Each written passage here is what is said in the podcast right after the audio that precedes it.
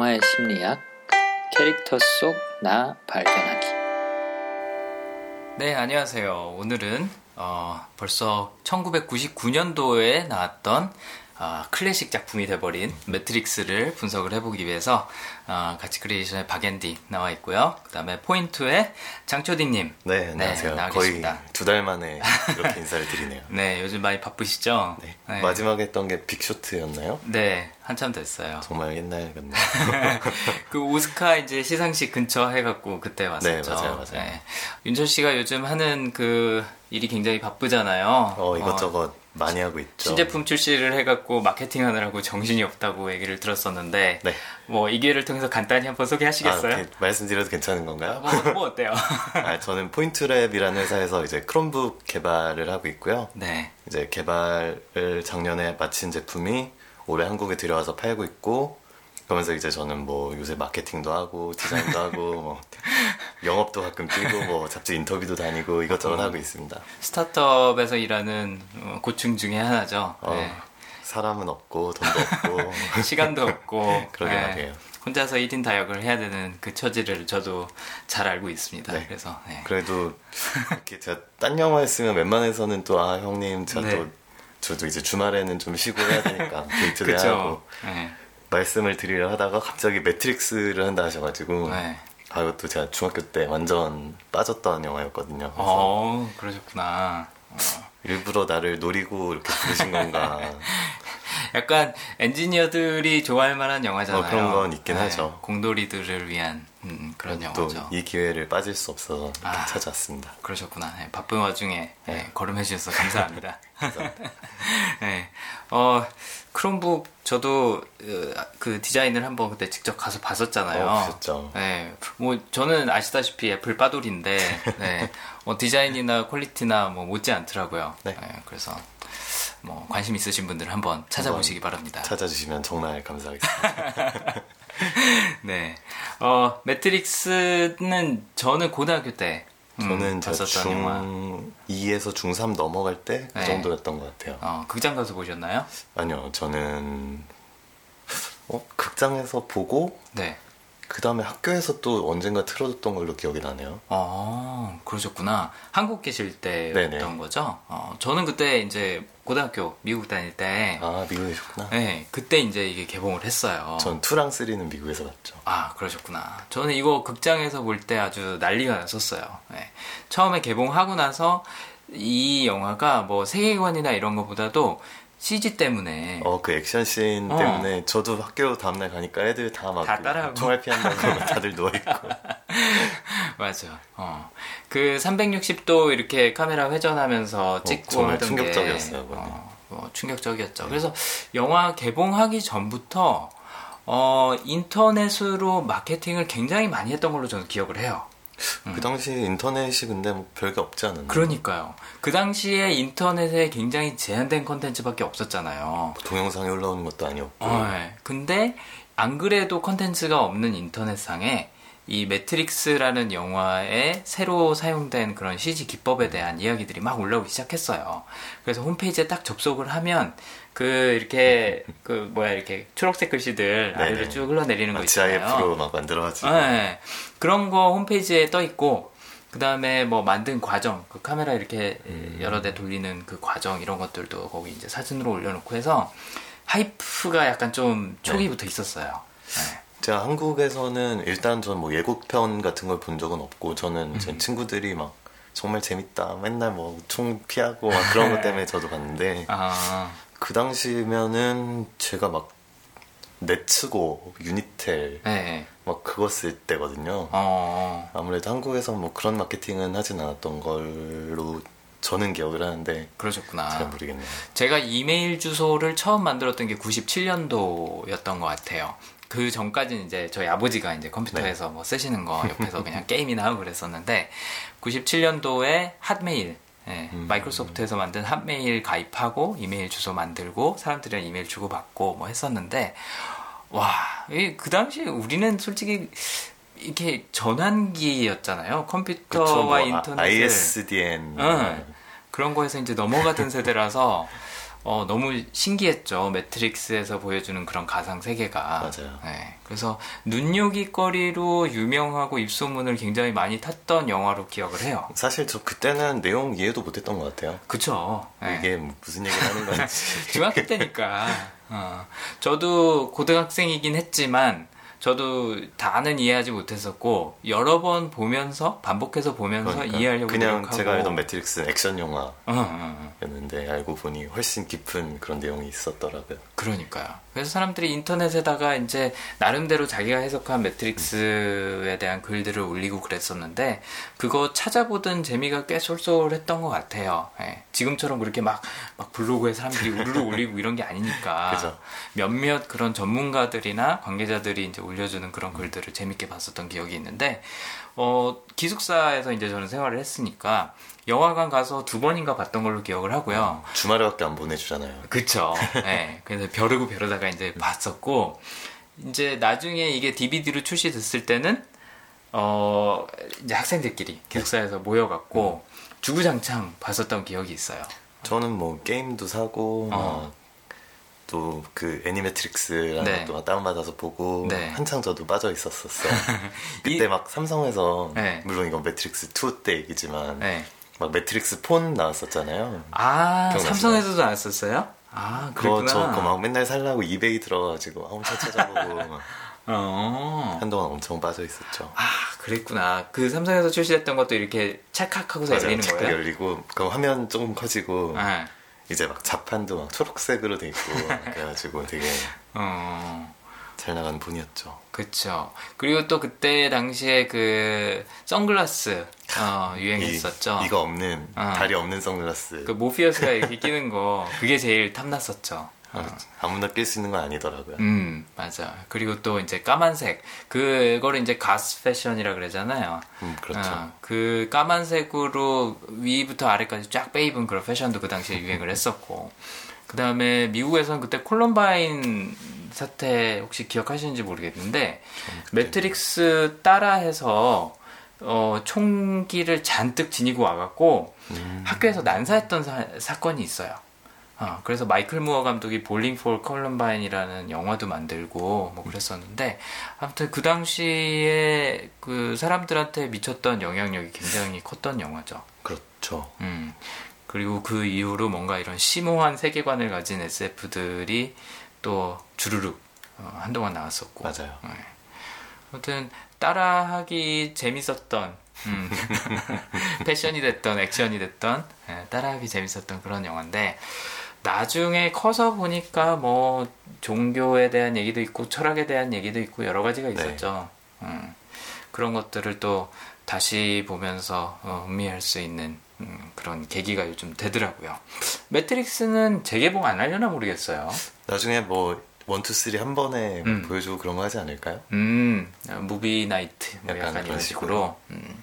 에반게리온이 그 극장판 세 개를 동시에 상영했던 적이 있어요. 동대문 메가박스에서. 잘 됐나요?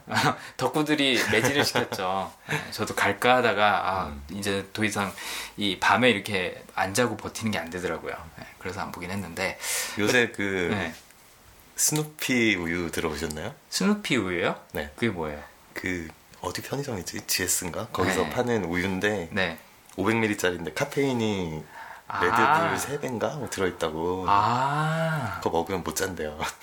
아, 근데 그게 그, 그 표기 오류가 아니라 진짜로 진짜로, 그만큼? 진짜로. 아, 그렇구나. 나중에 아니, 혹시나 그런 거 많이 드시면. 아니, 근데 이제 나이 좀 드니까 카페인이 소용이 없는 것 같아요. 음. 네, 이제는 잠이 너무 잘 와요. 어, 맞아. 아, 스누피 그 인터넷에서 돌아다니는 거 봤던 것 네. 같아요. 어. 아무튼 매트릭스도 재개봉을 하면 아이맥스 뭐 이런 걸로 개봉을 하면 좀 재밌게 볼 수 있을 것 같은데 어, 아직까지는 소식이 없습니다. 그렇네요. 네. 그래서 이제 저희가 네, 꺼내봤죠 네, 이번 기회에. 음.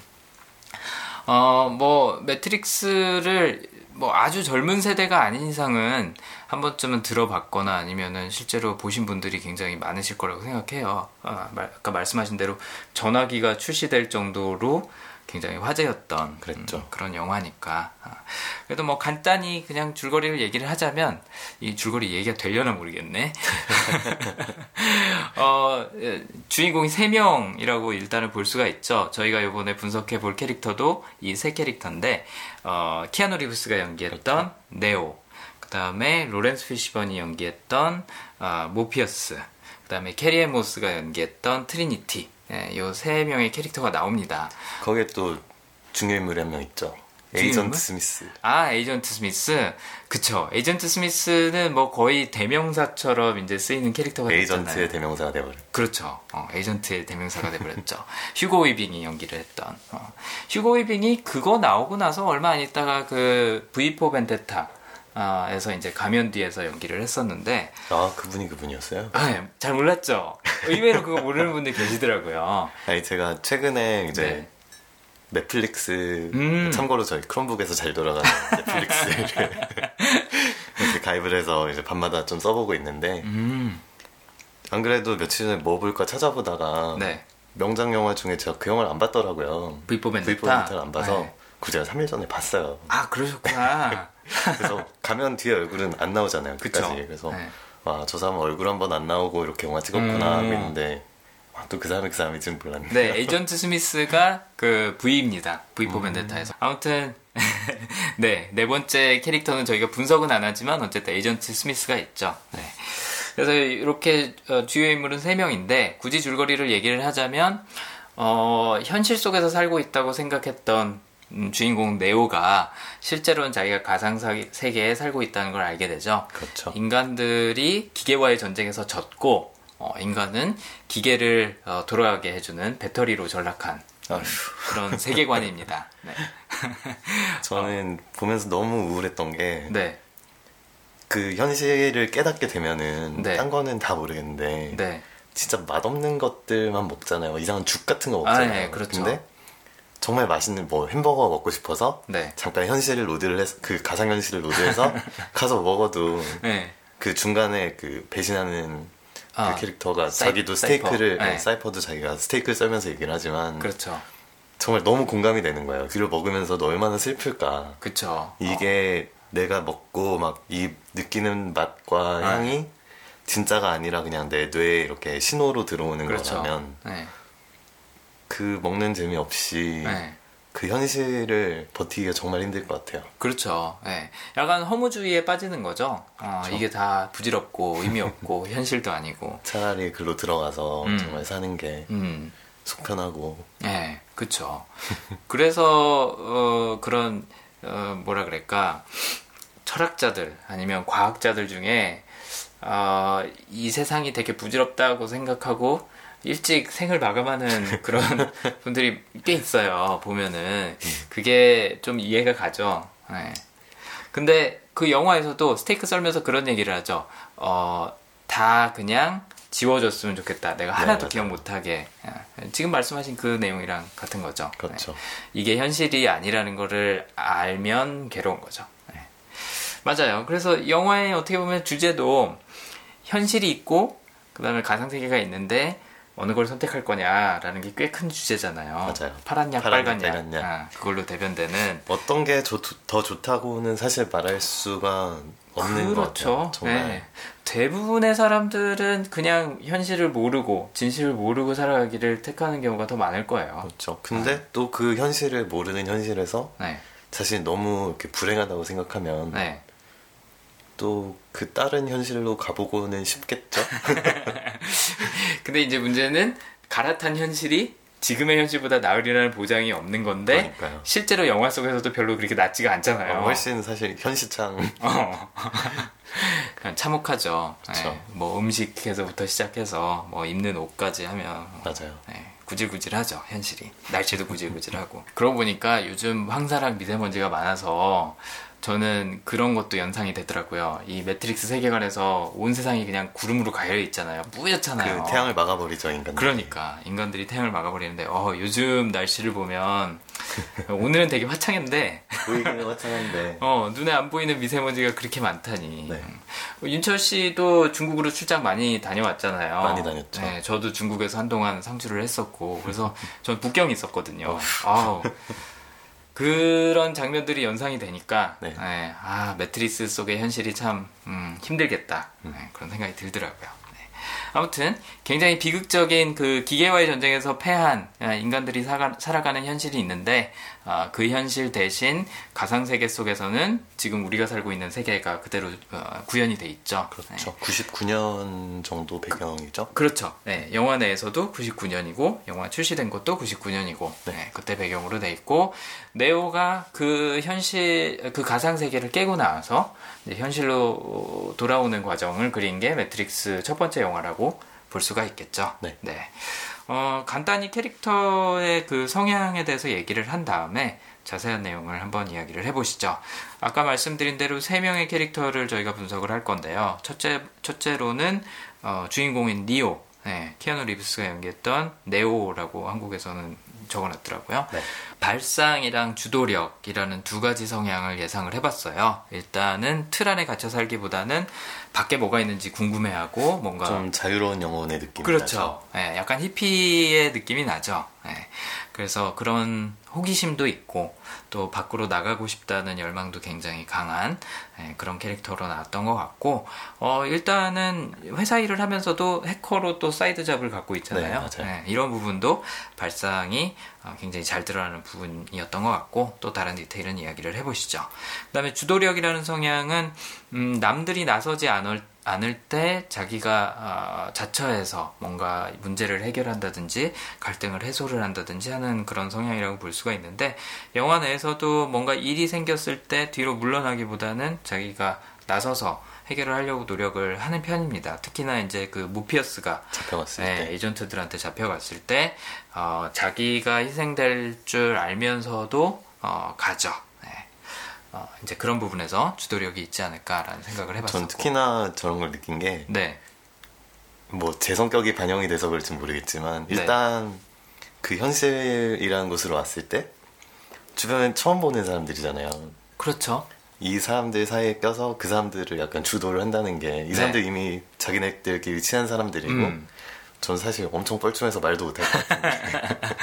그렇죠. 그래도 음. 막그 막 트레이닝도 시킬 때도 막 음. 자기가 열심히 막 더 하려 그러고 그렇죠. 그런 걸 보고 저 사람은 되게 안 뻘쭘한가? 그렇죠. 어, 그런 생각이 들더라고요. 뭐 영화 내에서도 보면 막 그렇게 활달한 성격은 아니에요. 말도 별로 없고 음, 되게 약간 수줍은 새색시 같은 그런 모습인데 어, 호기심이 대단해요. 그래서 처음에 이제 딱 그 쿵푸 트레이닝 해주니까 네네. 어 다음 거 다음 거 했고 뭐 10시간 동안 하고 그러잖아요. 새로운 것에 대한 호기심이 굉장히 네, 큰 사람인 것 같아요.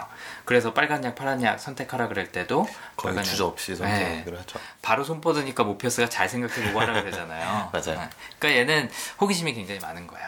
이제 그게 어떻게 보면 기본적인 그런 약간 수동적인 성향을 극복하게 해주는 음. 그런 요소가 되지 않았나 싶고 말씀하신 대로 또 주도력도 있기 때문에 어, 모르는 사람들 사이에서도 나를 필요로 한다 그러면 기꺼이 약간 네. 좀 나서는 음, 그런 성향이었던 것 같아요. 음. 그다음에 트리니티, 네, 캐리 앤 모스가 연기했던 트리니티의 성향은 신념이라고 한번 예측을 해봤어요. 어, 이, 저는 이 매트릭스 처음에 봤을 때 트리니티의 역할이 굉장히 크다고 기억을 하고 있었었거든요. 근데 최근에 이제 다시 영화를 분석하기 위해서 보니까 의외로 굉장히 전형적인 그런 여성의 역할이더라고요. 생각보다 그렇죠. 어, 굉장히 그 트리니티가 보면 좀 인상적인 장면에 많이 나오는데 네. 처음 오프닝 할 때도 막 그쵸. 이렇게 슉 이렇게 뛰어가지고 날아가요. 그 장면도 있고 해서 이렇게 머리에 박힌 장면들이 네. 많이 있는 것 같은데 맞아요. 생각보다 이렇게 스토리를 끌고 나가는 데는 어. 사실 키스하는 거 말고는 잠자는 숲속의 공주 그렇죠. 약간 그런 그, 느낌이죠. 그 니오를 깨워주는 그 키스 어. 말고는 사실은 거의 전무하다고 네. 볼수 있거든요. 그러니까 굉장히 강한 캐릭터, 약간 중성적인 느낌의 그런 캐릭터고 액션도 잘하고 되게 비중 있다고 기억을 했었는데 실제로는 굉장히 수동적인 그런 어떻게 보면 전형적인 그런 여, 성의 역할이었던 것 같아요. 근데 그게 그런 게 있는 것 같아요. 물론 다 적용되는 건 아니지만 남자 입장에서 여자, 그러니까 굉장히 어, 풍성한 그런 여자 캐릭터를 만들어낸다는 것 자체가 상당히 어려운 것 같다는 생각이 들더라고요. 그러니까 남자는 남자 입장을 제일 잘 알잖아요. 그렇죠. 그러다 보니까 남자가 그린 여자 캐릭터는 뭔가 조금 어색할 때가 많은 것 같아요. 음. 근데 이 감독님들은 두분다 여자가 되셨죠. 바꾸셨잖아요. 처음에는 그 형이었나요? 그러니까 먼저 이제 성전환 수술을 했고 그 다음에 동생이 했던 걸로 기억을 하는데 어쨌든 두 분 다 이제 트랜스젠더 어, 네. 여성으로 이제 변신을 하셨는데 어 그러니까요. 여성의 마음을 굉장히 잘 알 것 같고 대변해 줄 거라고 생각을 했는데 어, 좀 약간 실망한 구석이 있었어요 개인적으로. 그러니까 뭐 실망이라고 하기보다는 생각보다 그렇게 멋진 여성은 아니었다. 음. 액션은 잘했지만 액션은 정말 잘했죠. 음, 비중은 상대적으로 적었던 그런 느낌이었던 것 같아요. 네. 방금 말씀드린 그런 신념이라는 성향에서도 보면은 그냥 자기가 믿는 걸 따라가는 거거든요. 음, 내가 어떻게 생각하고 믿고 이런 건 별로 중요하지 않다고 생각을 해요. 물론 그게 나쁜 건 아니죠. 뭐 남성 중에서도 신념이 강한 사람은 뭐 종교를 따라가든지 자기 가치관을 따라가든지 뭔가 조직을 따라가든지 하면서 자신을 기꺼이 희생하는 경우도 많이 있지만 네. 약간 전형적인 약간 현모양처의 이미지로 그려진 트리니티가 좀 낯설었어요. 오랜만에 네, 보면서. 어떻게 보면 약간 싸움 잘하는 현모양처. 네, 네, 그쵸. support, support, support. 실제로 영화에서도 그런 얘기를 해요. 어, 내가 뭘 믿든 그건 중요하지 않아. 음. 어, 라는 대사가 있거든요. 모피우스가 믿, 믿으면은 나도 믿어. 라고 대사를 하는데, 아, 이런 캐릭터였나? 라는 생각이 들더라고요. 아무튼 트리니티는 신념이라는 성향으로 예상을 해봤고 마지막으로 모피어스 로렌스 피시번이 연기했던 모피어스는 개발이라는 성향이랑 전략이라는 성향을 예측을 한번 해봤습니다. 개발이라는 성향을 예측을 한 이유는 모피어스는 어, 가능성을 이렇게 개발해주고 끌어내는 역할을 더 많이 하지 어, 끌고 가는 역할은 안 해요. 절대 문도 안 열어주잖아요. 어. 문까지만 데려다 주고 그렇죠. 여기부터 너가 가라 그런 대사도 있고 그렇죠. 스스로 해야 된다. 라는 걸 굉장히 강조를 하고 오라클한테 예언을 받은 것도 그냥 너만 알고 그렇죠. 있어라. 이건 너만을 위한 거다. 네가 그거는 알아서 하는 거다. 약간 네 인생은 네가 개척하는 거다라는 그런 가치관이 굉장히 크죠. 약간 무책임한 거 아닌가? 나름 리더인데 앞에까지 이렇게 밀어놓고 야 너 하려면 하고 말라면 말. 어, 고도의 그런 유도 전략일 수도 있어요. 은근. 어. 어쨌든 결국에는 잘 통했잖아요. 그렇죠. 네. 근데 어쨌든 어, 문 앞까지만 데려다 주는 게 이 사람이 하는 역할. 네. 아, 나머지는 스스로 자신의 가능성을 발휘할 수 있도록 이렇게 서포트해 주는 그런 역할인라는 측면에서 개발이라는 성향을 예측을 해봤고요. 또 하나는 전략이라는 성향 예측을 해봤는데 전략은 여러 가지 옵션이나 대안을 놓고 어, 생각하고 판단하고 하는 것이 특징이라고 볼 수가 있는데 모피어스는 항상 고민을 하고 있는 것 같아요. 어, 뭐가 최선일까? 어떻게 이 상황을 극복해야 될까? 뭐 그렇죠. 전형적인 리더의 모습이라고 볼 수 있을 것 같아요. 약간 좀 이상적인 리더의 모습이기도 해요. 이렇게 뭐, 해라라고 얘기를 희생 정신도 있고. 어, 그렇죠. 어. 앞장서죠, 이 사람도. 그렇죠. 어. 어쨌든 그래서 개발이랑 전략이란 성향 조금 이따가 더 자세히 한번 얘기를 해보기로 하겠습니다. 어, 주인공인 네오로 돌아와서 어, 네오의 캐스팅 후보들을 보면은 굉장히 장장, 쟁, 쟁한 어, 배우들이 많았더라고요. 뭐 디카프리오도 후보 중에 하나였고 1순위 후보는 어, 조니 뎁이었다 그래요. 어. 도저히 상상이 네. 사실 안 가는 캐스팅인 게 네. 매트릭스 하면 사실 키아누 리브스잖아요. 그렇죠. 저는 지금 이렇게 가끔씩 키아누 리브스 뭐 사진을 보던 뭐 음. 뉴스를 읽던 음. 그래도 아직도 매트릭스에서 이미지가 너무 강해서 맞아요. 뭐 요새도 무슨 영화 찍는다고 뭐 살을 뺐던가 무술을 배웠던가 아 뭐 총 쏘는 거 배웠다고 아 최근에 그런 뉴스를 읽었는데 네. 어, 저거 매트릭스에서 다 배운 거 아닌가 뭐 그러고 있었거든요. 어 맞아요. 키아누 리브스는 원래 매트릭스 전에는 스피드로 제일 유명을 했, 유명했었죠. 어, 윤철 씨는 스피드 나왔을 때 초등학생이었으려나? 유치원생이었으려나? 초등학생 정도 아니었어요. 아무튼 스피드로 굉장히 유명했었어요. 산드라 네. 블록하고. 그랬다가 매트릭스 이후로는 거의 고정이 완전... 돼버렸죠. 네. 네. 그 매트릭스에서 나왔던 그 표정들이 그 뒤로도 계속 영화에서 이렇게 나와요. 어, 예, 떻게 보면 트레이드마크 같은 그런 표정들, 약간 어리둥절한 표정, 약간 어, 뭐지? 멍, 멍 때리는 어, 멍 때리는 표정, 음. 그런 것들이 그 이후의 영화에서 나올 때마다 매트릭스가 연상이 되죠. 네. 네. 아무튼 그 당시에 최고의 배우들이 섭외 후보에 다 들어가 있었는데 조니 뎁하고 키아누 리브스하고 최종 경쟁을 하다가 이제 음. 키아누 리브스가 낙찰이 됩니다. 음. 어쨌든 어, 키아누 리브스가 굉장히 적합한 역할을 잘 연기를 한 것 같아요. 막 네. 이렇게 활발하고 굉장히 적극적이고 능동적이고 이런 게 아니라 조용조용하고 수동적이고 말도 별로 없고 그런 캐릭터인데 딱 어울렸죠. 그렇죠. 네, 아까 발상이라는 성향이 하나 있다 그랬고 주도력이라는 성향이 있다 그랬는데 어, 발상이라는 성향은 호기심이라고 대표가 될 수 있을 것 같아요. 그러면 4차원. 네. 영화에서도 4차원이고 실생활에서도 굉장히 4차원인 캐릭터죠. 키아누 그렇죠. 리브스. 키아누 리브스에 관련된 뭐 일화들은 많이 알고 계시죠? 뭐 어떤 게 있었죠? 들어본 건 많은 것 같은데. 음, 그 노숙하는 걸로 유명하잖아요. 아, 맞다. 음. 길거리에서 이렇게 비둘기들이랑 같이 샌드위치 먹고 있고 그런 사진 유명했었는데 네. 어그 뭐 부인이 임신 중에 교통사고로 뭐 우, 죽고 뭐 우울증도 있었고 뭐한 하여튼 굉장히 불운한 그런 가족사가 있더라고요. 네. 네. 뭐 동생도 여동생도 암으로 죽었나 뭐 하여튼 그렇고 맞아요. 가족. 네. 그래서 그 이후로는 그냥 노숙하면서 영화 없을 때는 그렇게 지낸다 그러더라고요. 어. 근데 저는 노숙하는 거가 어, 아, 그럴 수도 있겠다 싶으면서도 제일 의문인 게, 이빨을 안 닦으면 충치가 생길 텐데, 노숙하면서. 그게 그렇지 않다 그러더라고요. 아, 그래요? 네. 아, 안 닦는 거랑 오히려 이빨을? 치약을 너무 많이 짜서 닦으면 네. 치약의 당 성분 때문에 아. 충치가 올 수 있다고 얼마 전에 읽은 것 같아요. 아, 그 입을 몇 번을 헹구라 그랬더라. 뭐 열 번인가를 헹궈야지. 네, 제대로 안 헹구면 네, 치약이 오히려 지금 매트릭스 얘기하다가 치약 얘기 나왔어. 아무튼 노숙을 그렇게 많이 하는데 영화 아무리 뭐 입금 후라고 하지만 몸은 어떻게 만든다고 하지만 네. 아 그 이빨이 괜찮을까라는 생각을 했었는데 사실 이미 다 임플란트 아닐까요? 아 그럴 수도 있겠네요. 이미 빠질 때는 다 빠진 거를. 음. 아무튼 네 어디서 어, 멈췄었죠? 키아누 리브스 키아누 리브스 네 발상 어, 4차원입니다. 네, 키아누 리브스도 4차원이고 네오도 4차원인데 영화 내에서도 멀쩡한 그 프로그래머 직장을 갖고 직업을 갖고 있으면서도 side job으로는 소프트웨어 해킹 해커죠. 네, 해커로 하면서 자기가 만든 해킹 소프트웨어를 팔죠. 네. 네. 뭐 약간 좀 마약하는 사람들한테 소프트웨어를 파는데 그 무슨 프로그램일까 그런 생각이 의문이 좀 들더라고요. 아무튼 뭐 그런 것도 있고 영화 내에서 트리니티가 연락을 해오죠. 네. 컴퓨터로 컴퓨터로 연락을 해서 아, 뭐. 처음에 그 메신저 오는 장면 있잖아요. 그 네. 터미널에서 이렇게 뭐 Hi Neo 이러면서 오는데 그렇죠.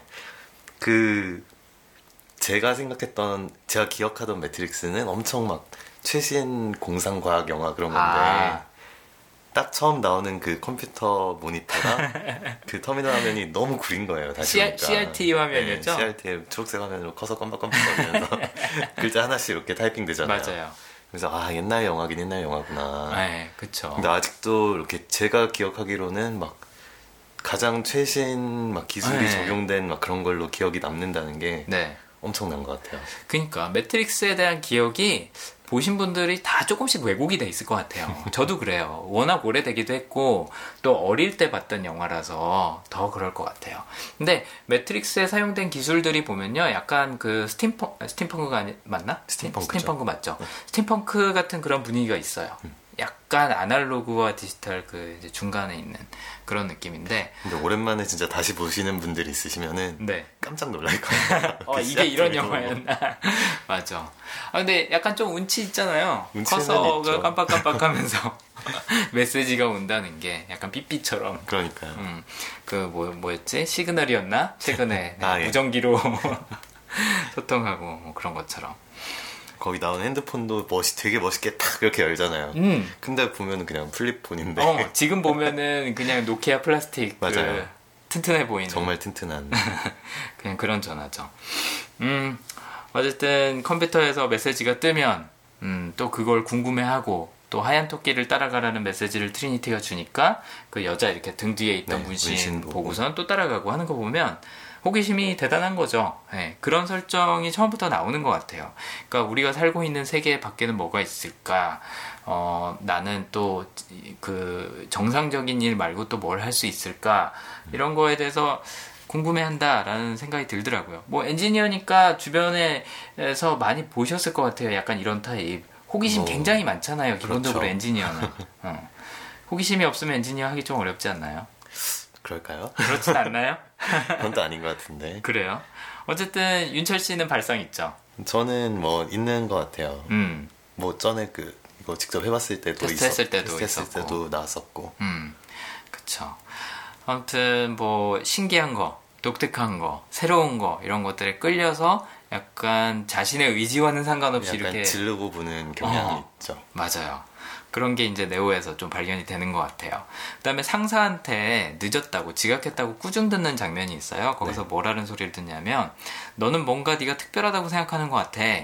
어, 너한테도 기율이 적용되는데 적용이 안 된다고 생각하는 것 같아. 라고 이렇게 막 꾸짖는 장면이 나오는데 네. 뭐 별거 아닌 것처럼 넘어갈 수 있지만 사실은 이게 캐릭터 설정을 해주는 엄청난 복선이죠 사실. 네, 그렇죠. 엄청난 복선이죠. 이제 나중에는 물리적인 그런 법칙 규칙들까지도 적용이 안 되는 그런 슈퍼맨이 되는 거잖아요. 네. 그래서 이런 게 초반에 어, 네오라는 캐릭터가 발상이라는 성향을 갖고 있다는 걸 좀 암시해주기 위해서 했던 설정이 아닌가 아, 그런 생각이 들더라고요. 그 다음에 그 뱃속에다가 버그를 심죠. 어, 버그를 심었다가 이제 트리니티가 와서 빼줘요. 네. 빼주고서 모피어스한테 데려가면서 중간에 어 이제 그 네오가 한번 내리려 그러죠. 맨 처음에 빼주기 전에 빼주기 이제, 전에 네. 네. 셔츠를 벗으라 그러니까 얘네들이 도대체 뭔 짓을 하려 그러나 그러니까. 해갖고 내리려 그랬다가 문을 이렇게 탁 열어요. 차 문을 열고 내리려 그러니까 트리니티가 말리면서 했던 대사가 또 재밌죠. 저 길 끝에는 뭐가 있는지 넌 이미 알고 있잖아. 어, 네가 가고 싶은 길이 저 길이 아닌 거를 알잖아. 그렇죠. 어. 멋있는 대사인 것 같아요. 어, 되게 멋있는 대사였어요. 네. 거기서도 보면은 니오가 잠깐 생각을 하다가 문을 닫죠. 네. 거기서도 어, 뭔가 가보지 않은 길을 가봐야겠다. 음. 라는 호기심이 굉장히 강한 캐릭터로 나오지 않았었나 어, 그런 생각이 들어요. 근데 의외로 발상이 있는 사람 치고 약간 패션이 독특하지 않은 사람이 많지 않은데 어, 굉장히 수더분해요. 처음 나온 패션은 거의 그 빅쇼트의 아, 스티브 카렐 캐릭터. 네. 네. 약간 Gap으로 위아래로 이렇게 쫙 뺀 것 같은 느낌이죠. 이렇게 큰 사이즈 티셔츠에. 네, 맞아요. 정장도 그냥 굉장히 그렇죠. 어, 별로 특, 별하지 않은 평범한 평범한 그런 걸로 나오는데 어 뭐 꼭 발상을 갖고 있다 그래서 외모가 특별하다거나 독특하거나 한 거는 아니기는 한데 좀 의외였어요 처음에. 네. 근데 어쨌든 머릿속은 굉장히 사차원이죠. 네. 가보지 않은 길, 해보지 않은 것들을 궁금해하고 진실이 뭔지 네. 항상 궁금해하는 그런 캐릭터로 나옵니다. 그래서 아까 얘기한 것처럼 모피어스가 빨간 약 먹을래, 파란 약 먹을래 했을 때 이제 주저하지 않고 진실을 알기 위해서 어, 토끼굴의 바닥까지 들어가 보겠다라고 그렇죠. 얘기를 하죠. 뭐 이런저런 비유를 쓰는 걸 좋아해요. 보면은 이 감독들이 그래서 요번에는 그 알리스 그, 그 처음에 하얀 토끼를 따라가라도 그쵸 그거잖아요. 하얀 토끼를 따라서 토끼굴 아래까지 들어가게 되는 게 그 이상한 나라의 앨리스 줄거리를 네. 이제 어, 차용을 한 거죠. 네. 그래서 어, 제가 아까 말씀드렸던 그 매트릭스 홈페이지에도 빨간 약하고 파란 약이 있었던 걸로 기억을 해요. 어, 만약 뭐 빨간 약 누르면 이제 홈페이지 홈페이지 들어가고 그러니까 첫 화면이 이거였던 걸로 기억을 해요. 음. 어, 그래서 빨간 약을 누르면 들어가고 파란 약 누르면은 어떻게 됐는지는 기억이 안 나요. 뭐 야후 그런 데 들어가는 근데 그 빨간 약 파란 약도 정말 뭐 예능이나 그런 데서 지금까지도 이렇게 쓰이고 음. 있잖아요. 그쵸. 여러 장면에서. 맞아요. 흉내 많이 내죠. 정말 그것도 상징적으로 되게 음. 엄청나게 상징적인 장면인 것 같아요. 음.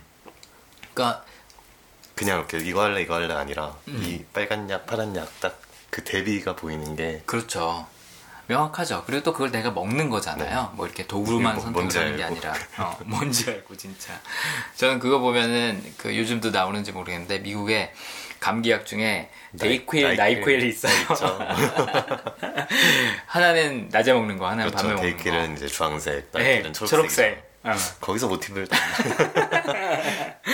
그랬을 수도 있을 것 같아. 나이클 먹으면 그냥 자는 거고. 그러니까요. 어. 나이클 먹으면 진짜 잘 자잖아요. 어, 그러니까. 그거 약간 수면제처럼 쓸 수 있잖아요. 네. 음. 그 장면도 굉장히 어, 나름 상징적이었고, 그러니까 뭐 성경에서 뭐 이것저것 끌어다 쓰고 뭐 이상한 나라의 앨리스에서 끌어다 쓰고 뭐 불교에서 끌어다 쓰고 했는데 결국에는 이 매트릭스라는 영화 자체가 뭔가 상징적인 스토리가 돼버렸어요. 지금 언급한 것처럼. 그렇죠. 그래서 미국 그 국회 아카이브에서 보관할 영화 중에 하나로 선정이 됐대요. 아, 정말요? 네. 이건 이제 국회 자료로 계속 남아 있는 거죠. 어. 또 그럼, 무슨 영화가 있어요?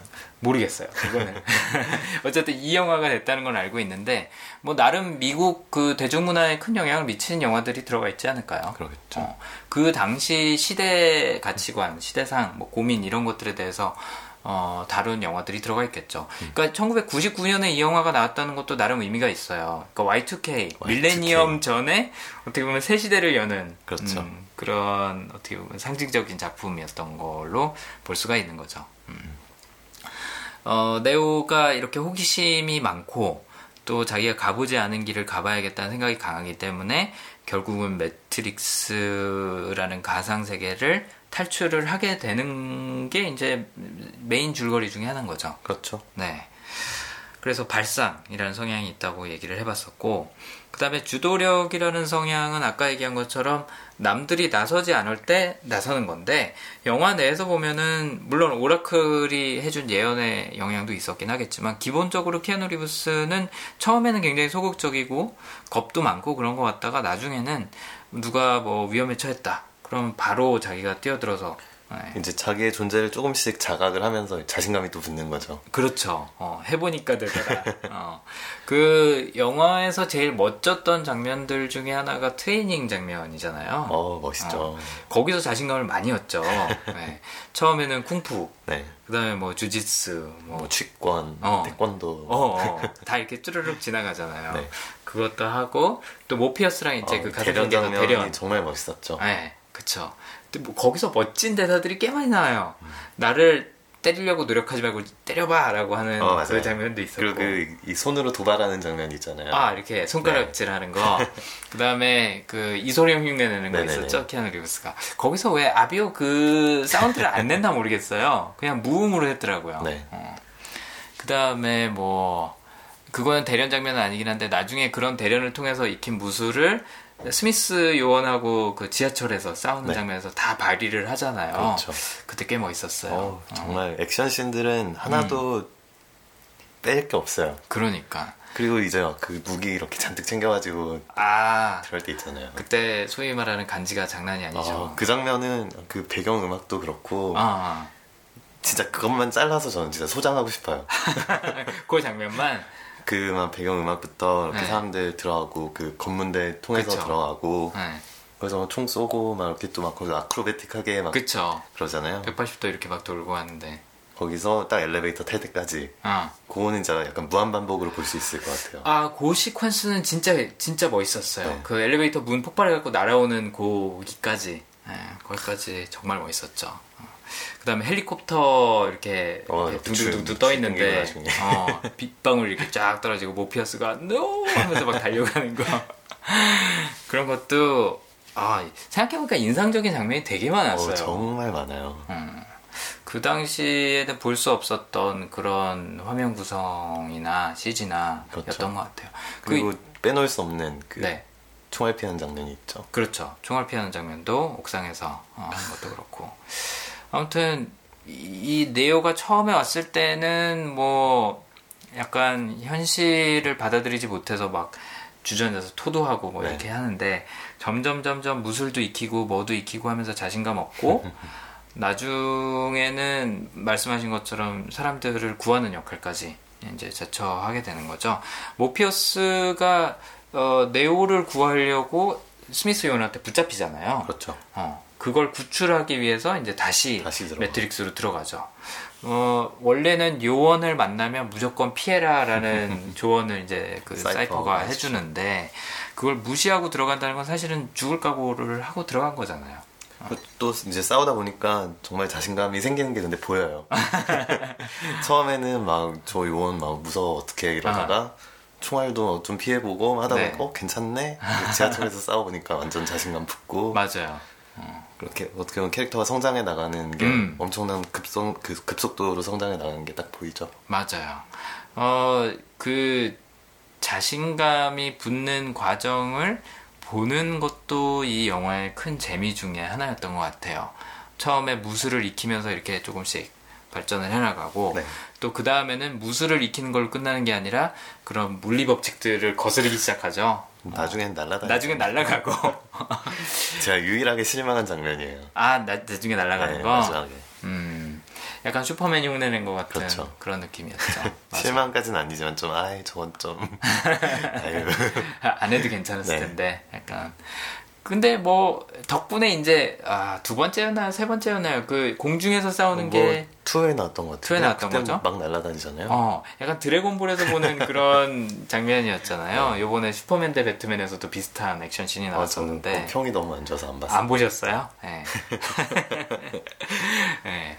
아무튼 예, 만화에서나 볼 만한 그런 장면들이 가능해지게 된 어, 배경에는 음, 그첫 번째에서 어, 날아가는 그 엔딩이 역할을 좀 했죠. 그렇죠.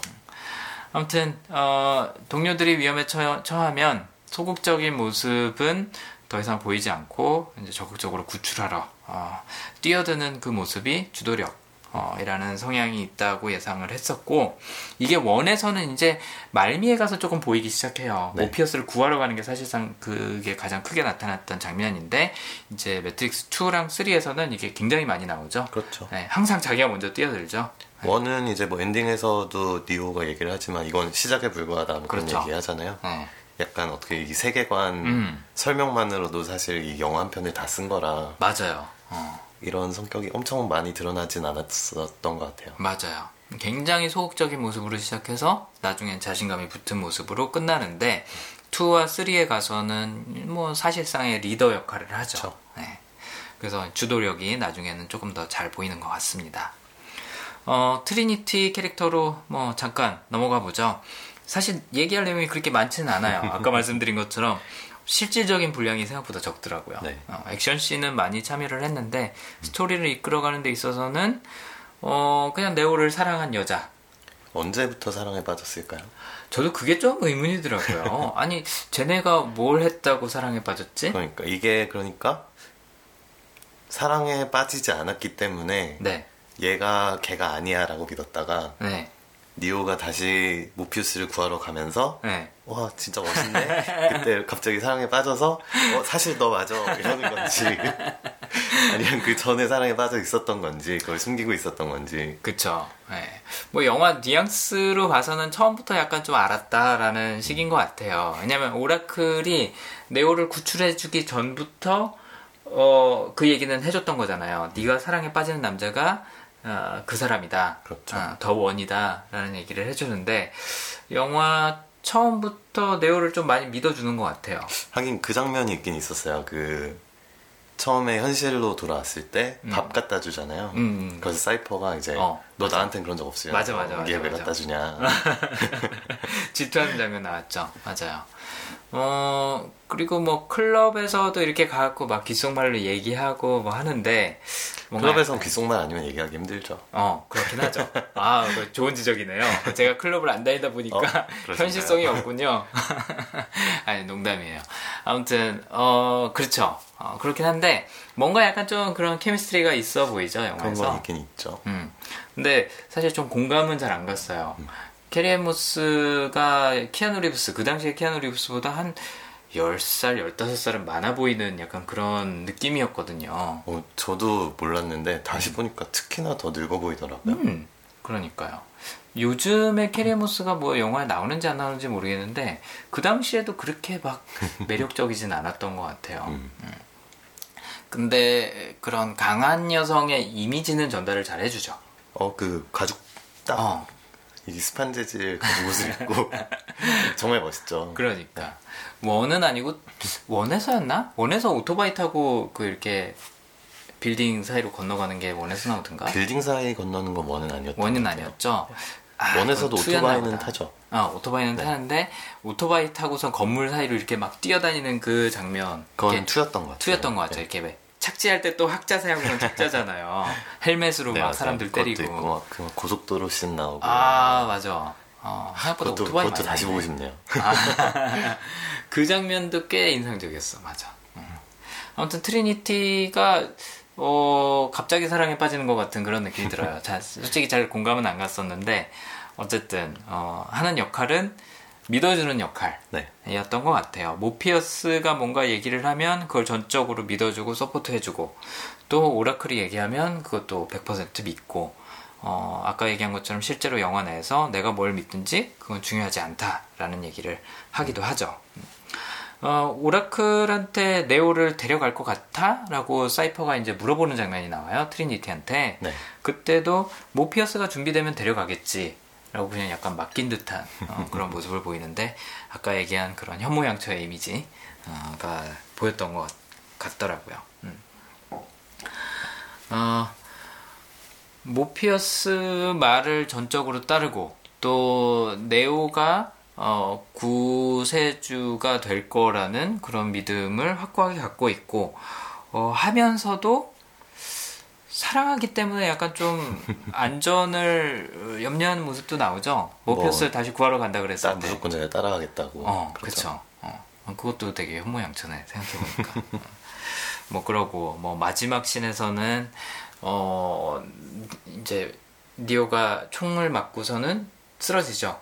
쓰러져서 어, 죽죠. 죽죠. 아, 네. 심장이 정지를 하는데 그때도 뭐 넌 죽은 게 아니야. 뭐 넌 죽을 수 없어. 오라클이 말하기를 내가 사랑에 빠지는 사람이 더 원이랬어. 뭐 이런 얘기들을 하면서 어, 스토리를 이제 뭐 어떻게 보면 마무리를 하죠. 어, 그렇죠. one에서는 마무리를 하는데 신데렐라의 키스 같은 왕자님의 키스 같은 거를 이제 남녀를 뒤집어서 했다는 점에서는 뭐 약간 음, 신여성 신여성의 느낌이긴 한데 그래도 여전히 굉장히 수동적이라는 느낌을 지울 수가 없었던 것 같아요. 그러게 말이에요. 음. 그래서 믿고 따라주는 그런 팔로워의 역할을 충실히 해내는. 그리고 또 조직에는 꼭 필요한 사람이죠. 뭐 물론 그렇죠. 네.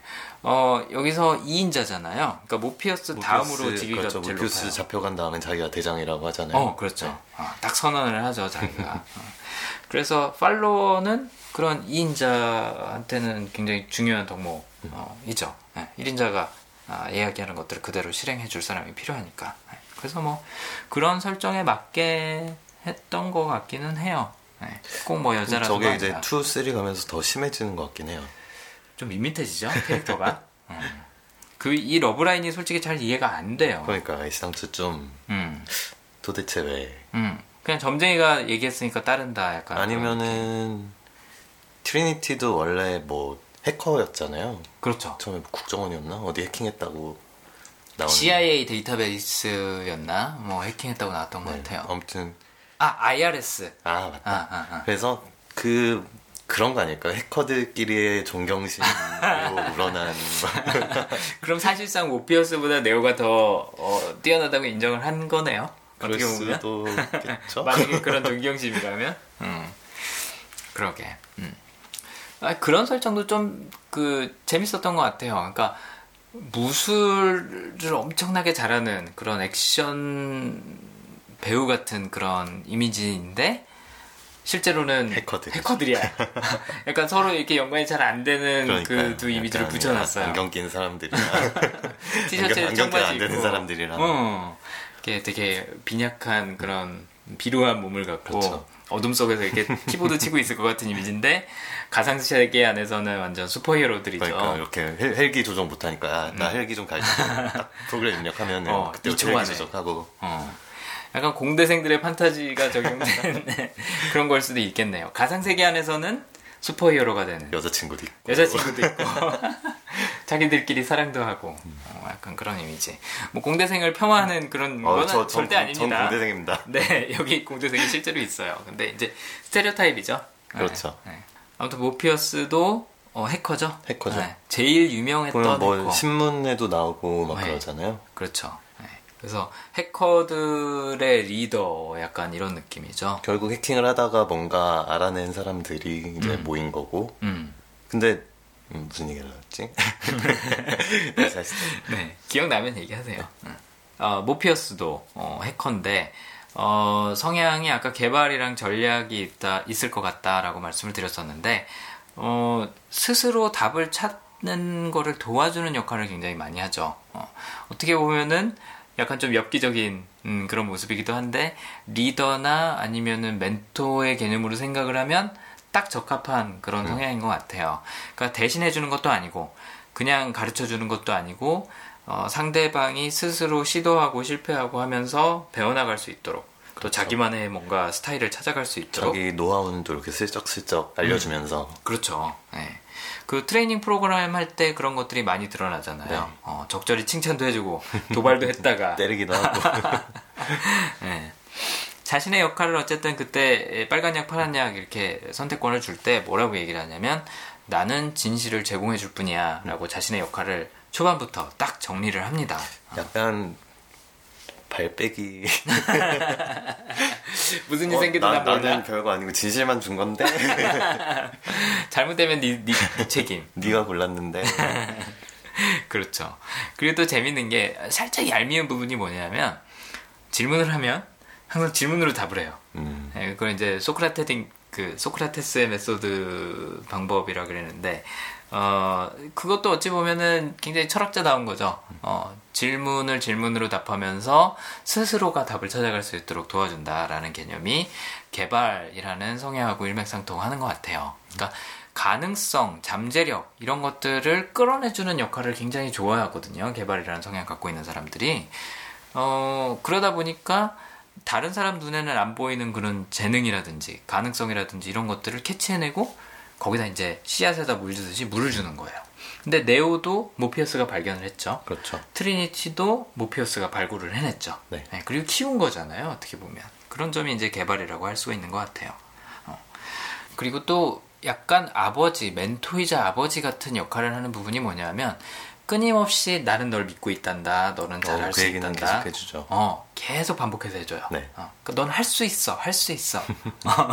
근데 역시 또 사이퍼가 한 얘기에 따르면 네. 엄청난 부담이잖아요. 그렇죠. 내가 뭘 할 수 있는지 나는 모르는데 맞아요. 어떤 아저씨 와가지고 어, 너, 너 이거 되게 잘하는 사람이야. 너 우리 구할 거야. 막 이러면 그쵸. 어, 그 부담감도 엄청 음. 날 텐데. 어. 그래서 실제로 영화에서도 내, 내가 인류를 구한다고? 왜? 약간 약간 이런 느낌으로 네. 반문을 하잖아요. 그렇죠. 가능성이나 잠재력이라는 게 그런 양면을 갖고 있는 것 같아요. 어, 누군가 나한테서 가능성을 봐주는 건 굉장히 고마운데 문제는 내가 실제로 그런 걸 갖고 있는지 안 갖고 있는지는 해보기 전까지는 모른다는 거죠. 그렇죠. 네. 그래서 혹시라도 이제 듣고 계신 분들 중에 개발 성향 갖고 계신 분들은 지금 윤철 씨가 잘 언급해 주셨듯이 좀 조심해야 될 부분이 있는 것 같아요. 어, 상대방한테 칭찬을 하는 것도 좋고, 넌 이런 거 잘할 것 같아 라고 용기를 북돋아 주는 것도 좋은데, 그게 예를 들어서 아직 자신에 대한 확신이 없는 사람이라든지, 뭐 아이라든지 이럴 경우에는 굉장히 큰 부담으로 다가올 수 있는 거죠. 부담 아니면 근자감이 될 수도 있겠는데요. 어, 잘못 작용하면 근자감이 될 수도 있죠. 어, 맞아요. 어, 다행히 이 영화에서는 근자감이 아니라 자신감으로 이제 어, 그렇죠. 어, 발전을 하고 또 네오가 자신의 능력을 잘 개발을 해 나가죠. 어, 잘 찾아내죠. 어. 어, 오라클이 해주는 역할도 어떻게 보면 좀 비슷해요. 너한테는 이런 씨앗이 있다. 어. 그렇죠. 괜히 이렇게 손금 보고 어. 눈 들여다보더니 알아요. 넌 아닌 것 같구나. 근데 저 오라클 장면이 정말 인상 깊었던 게 네. 거기 아이들 있잖아요. 네, 그쵸. 초능력 쓰는 그 아이들. 아이들이 초능력을 쓴다는 게 사실 걔네는 이게 이미 현실이 아니라는 걸 깨달아서 그렇죠. 그걸 이렇게 지맘대로 조작을 할 수 있는 거잖아요. 그렇죠.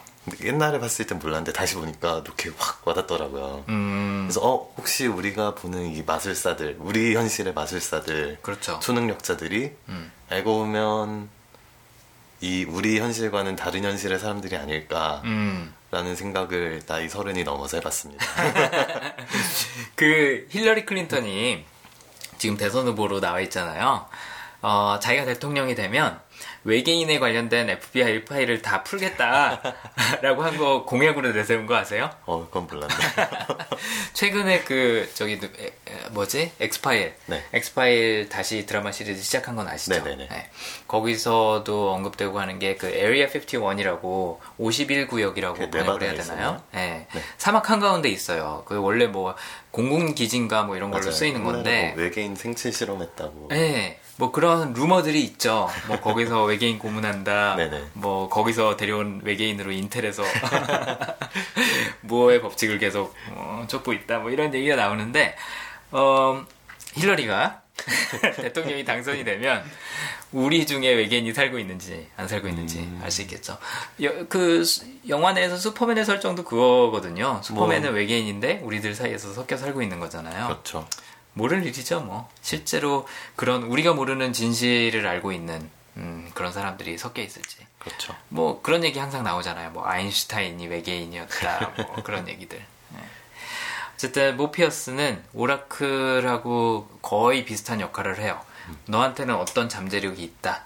라는 걸 얘기를 해주고 하지만 그걸 실제로 개발하는 거는 너의 몫이다. 라는 얘기를 항상 하면서 혼자 해. 라는 얘기를 계속 해주죠. 마치 아빠가 아이 키우듯이. 음, 자, 이거 해봐. 잘했어. 또 해봐. 더 할 수 있어. 더 잘할 수 있어. 하면서 계속 옆에서 해주는 그런 역할이죠. 음. 어, 좋은 역할인 것 같아요. 좋은 역할인데, 제 네. 주변에는 몇 명만 있었으면 좋겠어요. 너무 많은가요? 너무 많으면 안 좋을 것 같아요. 이 개발이란 성향의 부작용 중에 하나가 음, 모든 가능성을 다 테스트를 해봐야 된다라는 그런 집착으로 발전을 할 수 있다는 음. 게 부작용 중에 하나거든요. 그러니까 하나도 내버려 둘 수가 없는 거네요. 그러니까 어, 이거 하면은 이것도 될 수 있을 것 같고 저거 하면 저것도 될 수 있을 것 같고 왜냐하면 남들 눈에는 안 보이는 가능성을 보고 잠재력을 보는 사람이니까 그 대상이 사람일 수도 있고 어떤 뭐 일이 될 수도 있고 기술이 될 수도 있고 한데 계속 해보는 거죠. 음. 근데 그게 주변 사람을 굉장히 피곤하게 할수 어, 있어요. 엄청 피곤하겠는데요. 네, 그렇죠. 아니면은 어, 주변에서 예를 들어서 윤철 씨가 그런 이유로 얘기를 했는지 모르겠지만 넌 할 수 있어. 우린 할 수 있어. 항상 이런 식으로만 얘기를 하면 계속 설레발치는 그것도 나름 힘들 수 있죠. 음, 맞아요. 그래서 뭐 어떤 성향이든지 적절히 또 적합한 때 장소와 상황에 활용을 하는 게 중요한 어, 요소 중에 하나입니다.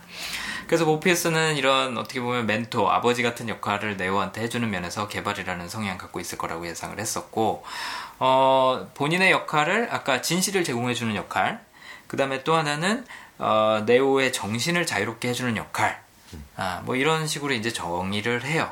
네. 정의를 하고 스스로 해야 돼. 난 여기까지만.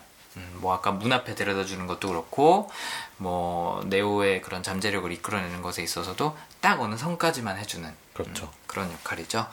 대신에 이런저런 방법을 활용을 해요. 어, 그 다음에 어, 네오뿐만 아니라 자기 그 선원들, 선원들. 어, 선원들을 어떻게 또 보호할 것인지 이런 것에 대해서도 끊임없이 이런저런 방법을 시도한다는 면에서는 전략이라는 성향이 강하지 않을까 라는 생각을 했었고 트리니티 발굴하고 네오 발굴하고 엄청난 사람이죠. 그쵸 엄청난 사람이죠. 근데 그런 것들이 전략적인 이런 사고를 갖고 있기 때문에 가능했다라는 생각이 들어요. 물론 개발 때문에 아 얘한테 무슨 가능성이 있을까, 쟤한테 무슨 가능성이 있을까를 고민하기도 했지만 끊임없이 어떻게 보면 자이언을 해방시킬 그런 방법들을 계속 찾고 있는 거잖아요. 모피우스는 처음에 어떻게 깨달았다 그랬죠? 오, 깨달았던 나왔나? 과정이 나왔었나? 없나요? 아, 영화를 한번 다시 봐야 될 것 같아요. 모피우스는 어떻게 했을까요?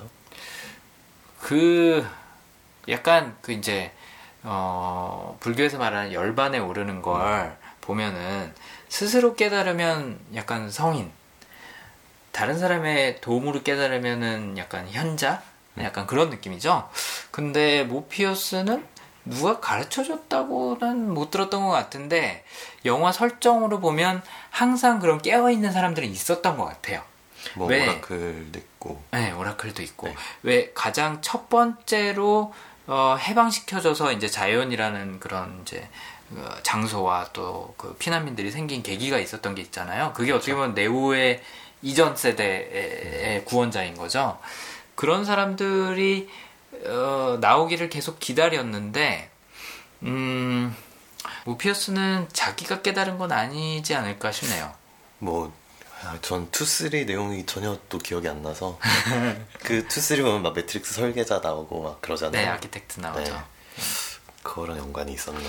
그 영화 설정상 네오가 살고 있는 그 가상 세계가 어, 매트릭스의 여섯 번째 버전이었나 다섯 번째 버전이었나 음, 기억을 해요. 사람들이 계속 뭐였지? 그 매트릭스 안에 스, 미스 요원이 네. 그런 얘기를 하잖아요. 네오한테 네. 아 모피우스한테 네. 자기는 여기가 막 지긋지긋하다고 하면서 그렇죠. 인간들한테는 이런 새로운 매트릭스를 줬을 때 음. 계속 뭐 서로를 파멸시킨다 그랬나? 그래서 네네. 가장 너네가 행복하고 좋았던 시기를 준 거라고 음, 음. 그게 지금의 매트릭스다라는 얘기를 하는데 맞아요. 아무튼 그래서 오피우스는 어떻게 했을까? 음. 아무튼 뭐 확실한 거는 네오랑 비슷한 구원자가 이전에도 있었던 음. 건 분명한 거고 네. 그 사람들이 어떻게 보면은 이렇게 모피우스 같은 사람을 어떻게 보면 구원을 해주지 않았을까?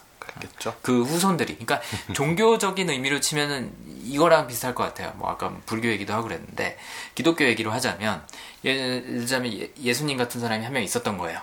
그다음에 12사도가 있었죠. 사도들이 다니면서 이제 막 선, 순교하고 전도하고 했던 거잖아요. 그로 인해서 구원받은 사람들이 쭈르륵 생긴 거죠. 네. 모피어스는 어떻게 보면은 그 사도들한테서 구원받았던 사람들이 구해준 사람 음, 정도. 그 정도. 어, 사, 그러니까 사도들하고 한 한 두 다리 정도 음. 어, 건너 아는 그런 사이가 아니었을까. 우리 큰형님이 사도야. 약간 그렇죠. 그런 느낌이 아니었을까라는 생각이 드네요. 음. 아무튼 정확히는 안 나와요. 그러니까 이 영화가 그 당시에 참 대단했던 게 아까 윤철 씨가 언급한 대로 영화 설정 그 세계관을 설명하는데 영화 하나를 다 썼어요. 그렇죠. 근데도 굉장히 재밌는 영화가 됐어요. 네. 상황 설정만 했는데도. 어, 설정이 어마어마하죠. 음, 설정이 어마어마하죠. 그러니까 이 세계관을 만드는데 와초스키 어, 자매가 지금은 자매죠.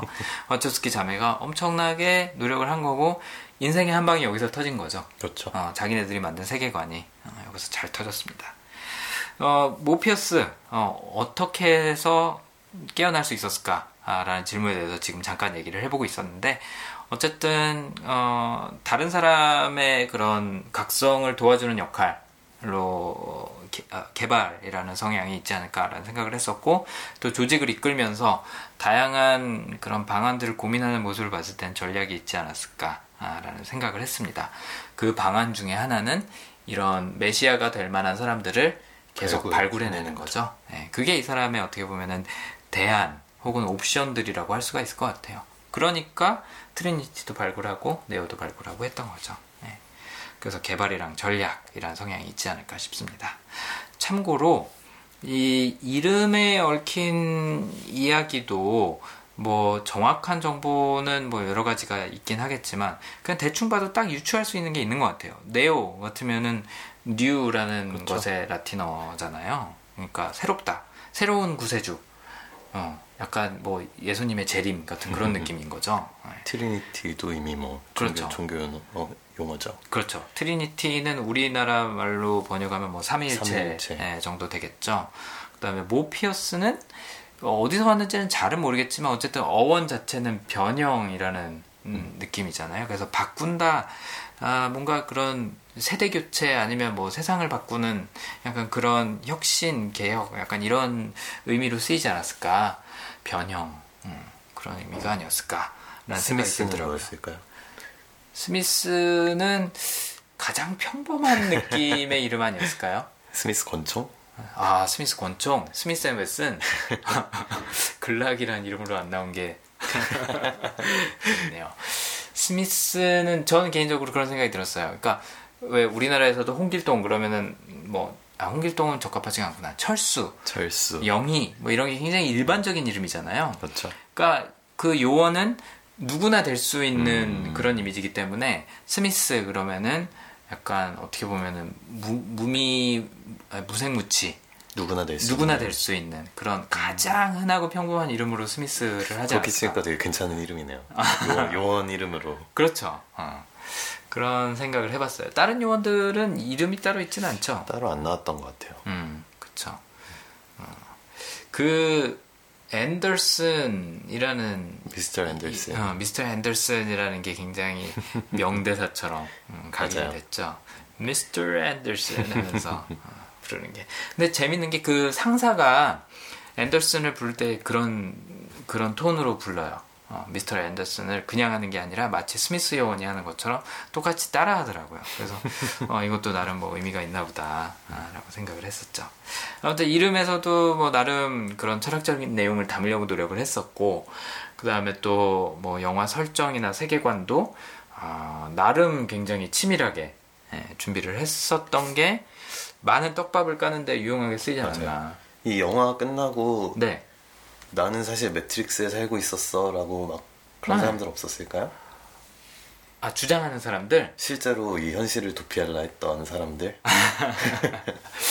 근데 이게 뭐 좀 너무 많이 가는 거라고 생각할 수도 있는데 그냥 음, 본질만 놓고 보면 내세와 현세를 구별하는 것도 비슷할 수 있을 것 같아요. 음. 어. 대신에 이 세계관 약간 그걸 왔다 갔다 할 수 있잖아요. 아 그렇죠. 어. 내세와 현세를 왔다 갔다 하기가 어렵죠. 그건 좀 어렵겠죠. 안 해봐서. 안 해봐서 모르겠지만 우리는 안 해봤어요. 근데 한 사람이 있잖아. 그러니까 성경에서는 어쨌든 예수님이 아, 뭐, 그렇죠. 넘나든 거잖아요. 음. 어. 여기 영화에서도 네오가 총 맞고 죽었다가 부활하는 장면, 음. 어, 그 장면이 그런 기독교적인 상징적인 의미가 좀 들어가 있었던 거죠. 네. 그런 의미에서 구세주, 음. 어, 라는 게 어떻게 보면 확인이 되는 장면이었으니까. 이 영화 보고 나서 그 실존주의 철학을 다시 공부하기 시작한 사람들이 꽤 있지 않았을까. 아, 정말로 내가 눈에 보는 것들이 존재할까? 이게 현실이 맞을까? 라는 그런 질문을 던져주기에는 굉장히 적합한 영화였던 것 같아요. 그렇죠. 네. 물론 저희 같은 그런 어떻게 보면 학생들이 볼 때는 그냥 액션 영화처럼 보였겠지만 흥미진진한 액션 영화. 뭔가 잘 이해는 안 되는데 굉장히 쿨한 듯한 그런 설정들이 많이 나왔죠. 음. 뭐 실제로 뭐 홀로그램 universe 이론 같은 경우에는 어 물체 물체가 존재하는 게 아니라 정보로 이루어져 있다 우주가 뭐 이런 얘기도 많이 하고 그러거든요. 저도 매트릭스 보고 나서 그런 물리학에 관심을 갖게 된 것도 없지 않은 것 같아요. 개인적으로 아, 정말로 내가 보는 현실이 맞을까? 아, 라는 질문을 그렇죠. 저한테는 던져줬던 것 같아요. 어. 그 다음에 뭐 어, 영화에서 나왔던 것처럼 이렇게 왜 글씨로 코딩으로 세상이 이렇게 보이잖아요. 뭐 그런 것도 상상도 해보고. 그 함선에서 음. 막 사람들이 화면 보면서 막 네. 네오가 이제 마지막에 싸울 때막 네. 화면 보면서 움찔움찔 하잖아요. 네. 근데 사실 화면에 이렇게 글씨만 들어있는데 저를 보고 뭘 보고 있는 건가. 그러니까 솔직히 약간 좀 과한 설정이긴 했어요. 네. 아 그리고 이제 막그 음. 함선에서 뭐 EMP를 쏠 때나 네. 그 이제 사이퍼가 배신하면서 레이저 포 쏠 때나 음. 그때는 그걸 제가 다시 보니까 아 옛날 영화구나 싶더라고요. 아무리 그때 정말 당대 최고의 CG 기술을 썼고 했지만 음. 어, 그 레이저는. 아, 레이저는 좀. 좀 그랬어요. 약간 그 고스트버스터즈에서 어, 나가는 그 유령 잡는 레이저 같은 느낌이었죠? 네. 어, 맞아. 그런 부분 좀 유치했었고. 그 당시에는 그 전화기가 되게 멋있어 보였는데 요즘 보니까 그냥 노키아 그 벽돌폰 같은 어, 그런 느낌이었고 어 그거 외에는 근데 뭐 꽤 멋있었어요. 어, 네. 그리고 스팀펑크 같은 그런 아날로그적인 그 다이얼 돌리는 전화기부터 음, 해서 그런 부분이 잘 먹혔다고 생각을 하는 게 그 당시에 최신 기술을 적용해서 막 약간 사이버틱하게 해놓잖아요. 그러면 한 세대가 지나면 되게 촌스러워 보여요. 근데 이런 건 좀 고전적인 그런 느낌이 나잖아. 그렇죠. 음. 패션도 어, 막 그 당시에 유행하던 약간 사이버 패션하고 좀 겹치는 부분도 있긴 한데 그래도 약간 음, 그냥 봐줄만 한것 같아요. 어, 멋, 그래도 멋있어요. 음. 포스 있고. 음, 특히나 그러니까. 모피우스 아저씨는. 아, 어, 여전히 멋있어. 진짜 멋있어요. 맞아. 그 육중하면서 나오는 분위기가 있잖아요. 목소리도 그렇고. 맞아요. 그 아저씨가 막 액션 씬에서도 음. 오 멋있어요. 어 장난 아니죠. 맞아. 그리고 선글라스 이렇게 한 손으로 딱 끼고 뒷짐 지고 있는 거. 뒷짐도 특이하게 지잖아요. 어 맞아. 되게 불편해 보이는데 맞아. 에이, 눈요깃거리가 참 괜찮았던 음, 영화고 또 약간 중이병 들렸을 때는 그런 세계관이 멋져 보이는 음, 그런 영화이기도 했고 지금 보면은 뭘 얻어갈 수 있을까요? 뭐 3, 40, 30, 40대? 뭐 40대 분들도 계시겠구나. 30대 정도 되는 사람들, 뭐 20대 후반 정도 되는 사람들이 매트릭스를 요즘 다시 봤다. 무슨 재미를 얻어갈 수 있을까요? 그 외에 또. 뭐 일단 그 액션 씬은 누가 봐도 음. 가져갈 수 있는 재미죠. 음, 정말 잘 만든 정말 클래식. 10대가 봐도 지금 10대가 봐도 그건 음. 멋있다고 할 것 같아요. 맞아요. 네. 어, 지금도 매트릭스에서 활용했던 기술들이 이제 CG에서 많이 쓰이죠. 그러니까 CF에서도 요즘 들어서 그런 거 많이 나오잖아요. 이렇게 딱 정지돼 있고 각도만 바뀌는. 음, 요새 360도 캠 어, 360도 하면서 다시 그런 게 좀 약간 유행하는 것 같더라고요. 그다음에 VR. 아, 그렇죠. 어, 유행하기 시작하면서 또 마찬가지로. 이제 VR 시대가 또 다가오면서 음. 또 매트릭스랑 겹치는 게 좀 많아지겠네요. 그쵸. 그러니까 머리 뒤에다 이거 꽂고 접속하는 그런 포맷으로 나오긴 하지만 사실은 눈앞에 쓰는 거나 머리 그렇죠. 뒤에 꼽는 거나 그게 그거잖아요. 음. 시각적인 요소는 어쨌든 현실처럼 구현이 되는 거니까. 어떻게 보면 또 적당한 시기에 저희가 리뷰를 하게 처음부터 VR 얘기를 했어야 했나. 그렇구나. VR과 360도 어, 요즘 캠이 유행하는 시절에. 그러게 말이에요. 네, 적합하네요. 어.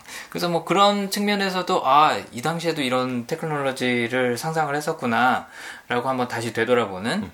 어, 뭐 그런 것도 재미 요소가 될 수 있겠네요. 마치 뭐 옛날 블레이드 러너나 백투더 퓨처나 이런 거 보면서 아, 요즘은 얼마나 실현됐나 이런 거 보듯이 어떻게 보면 우리한테 가까운 미래는 매트릭스에서 많이 구현이 된, 됐을 수도 있겠네요, 진짜. 어.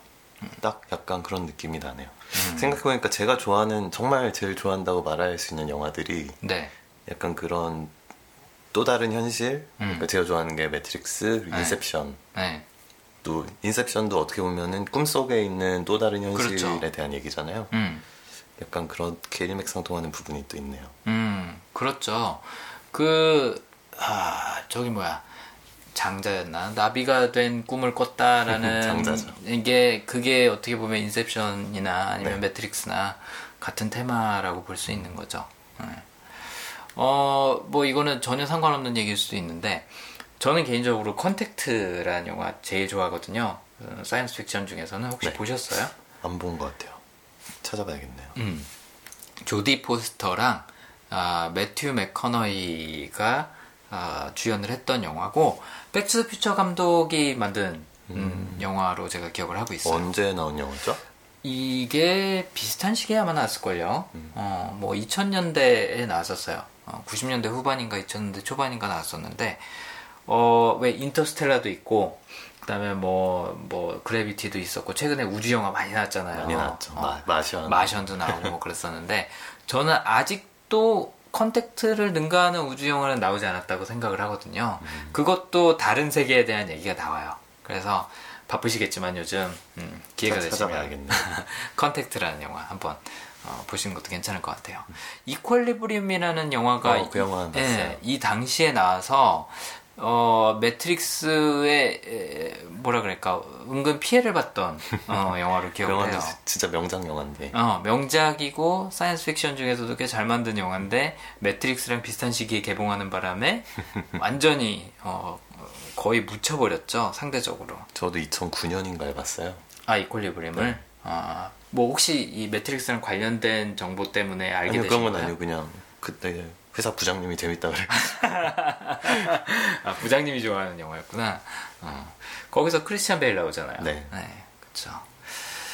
아 아무튼 한 시대에 엄청난 영향을 미쳤던 특히 그 Y2K 밀레니엄 그 당시에 어. 그때부터 한 2005, 6년까지는 매트릭스의 네. 세상이었죠. 그렇죠. 약간 요즘이 그 마블의 세상인 것처럼 음. 2000년대 초반, 초중반 음, 매트릭스의 세상이었다고 볼 수 있을 것 같아요. 그래서 사람들이 매트릭스 그, 어, 세 번째 영화 나왔을 때 굉장히 많이 실망했었거든요. 그러니까 one, two가 너무 좋았으니까. 그렇죠. 어, 그랬는데 어쨌든 네 2000년대 초중반에 굉장히 많은 영향을 미쳤고 또 대중문화에도 엄청난 영향을 미쳤었던 그런 작품이라서 어 아까 뭐 우리 VR 얘기도 하고 360도 캠 얘기도 하고 했는데 요즘 다시 한번 꺼내 보시면 재밌게 보실 수 있는 영화가 될 것 같습니다. 네, 그리고 또 요즘 영화가 그렇게 볼 게 없어요. 요새 정말 없더라고요. 네. 그 시빌버가 일주일 후에 이제 개봉을 네. 한다 그랬는데 마블 영화를 이제 하도 많이 보다 보니까 걔네도 이제 너무 찍어내는 것 같아요. 어, 솔직히 약간 좀 피로감이 쌓였어요. 어, 슈퍼맨 대 배트맨도 지난번에 보면서 아 이제 이 슈퍼히어로 영화는 내가 그만 볼 때가 됐나 보다라는 생각이 들었었거든요. 음, 그래서 어, 그런 분위기 전환에 되게 좋은 영화가 될 것 같아요. 매트릭스. 네. 저는 요번에 이제 분석하느라고 one만 봤거든요. 근데 2랑 3도 이제 한번 시간 될 때. 저 2를 한번 다시 봐야겠네요. 3는 개인적으로 보고 싶지 않아요. 별로 그렇게 인상적이지 않아서. 그것보다 이제 1, 2에서 받은 아. 감명이 약간 아. 줄어든다고 해야 될까요? 망치기 싫어서. 네. 어. 뭐 그냥 차라리 2까지 보고 어, 음. 기억 잘 안 나지만 여운을 남기기 위해 어디서 끊을래. 오, 아, 그게 되시는군요. 그게 나을 것 같아요. 맞아요. 어. 어, 이렇게 트릴로지로 마무리가 되고 나면 항상 그런 아쉬움이 있죠. 네. 마무리를 하고 나면 아 처음에 느꼈던 그 감정이 유지가 안 되지. 맞아요. 중간에서 끊는 것도 괜찮겠네요. 어, 요즘 들어서 트릴로지 영화를 좀 많이 리뷰를 하고 있는 것 같아요. 지난번에는 그 비포 선라이즈를 음. 했었거든요. 네. 네, 그래서 뭐 그것도 하고 그랬었는데 매트릭스도 어, 시간 되시는 분들은 다시 한번 봐보시면 재밌을 것 같습니다. 그 다음에 또 저희가 오늘 어, 그 예측한 분석한 성향들이 맞는지도 어, 나머지 두 영화에서 한번 확인해 보시길 바라고요. 어, 아까 저희가 초반에도 언급했듯이 굉장히 바쁘신데도 불구하고 네, 매트릭스라는 영화 때문에 달려와 주신 네, 윤철 씨에게 오늘 다시 한번 감사를 드리고 어, 지금 한창 마케팅 중이신 네, 포인트의 크롬북도 어, 많이 팔리기를 응원하겠습니다. 제가 너무 광고하러 나온 것 같은데 아니요 이거는 뭐 언급해 주셔서 감사합니다. 네 바쁘신 와중에 오셨으니까 어, 저도 언급해 드리는 거죠. 뭐 몇 몇 분이나 이게 영향을 미칠지는 제가 모르겠습니다. 아유 그래도요. 네 아무튼 그럼 또 좋은 영화 있을 때때 다시 네. 한번 같이 뵙고요. 저는 독감을 한 3주 동안 앓다가 일어났어요. 어, 저도 한 달 전에 감기를 걸렸는데 네. 제가 웬만해서 안 아프거든요. 네. 근데 한 3일 동안 알아 누워 있었는데 안 낫는 거예요. 네, 맞아요. 네. 그러더니 그 다음날 코가 막혀서 아예 말을 못해서 병원에 갔더니 아 감기가 충농증으로 바뀌었대요. 아 저도 똑같이. 저도 그래서 막 항생제 먹고 막 어... 정말 조심하셔야 될 것 같아요. 그러니까요. 제가 한 달 동안 고생했는데 아직 그게 없어지지 않은 것 같더라고요. 독감이 계속 유행하는 것 같아서 네, 다른 분들도 네, 주의하시기 바랍니다. 건강하시고 또 다음 영화로 찾아뵙겠습니다. 오늘 고생하셨습니다. 감사합니다. 네, 감사합니다.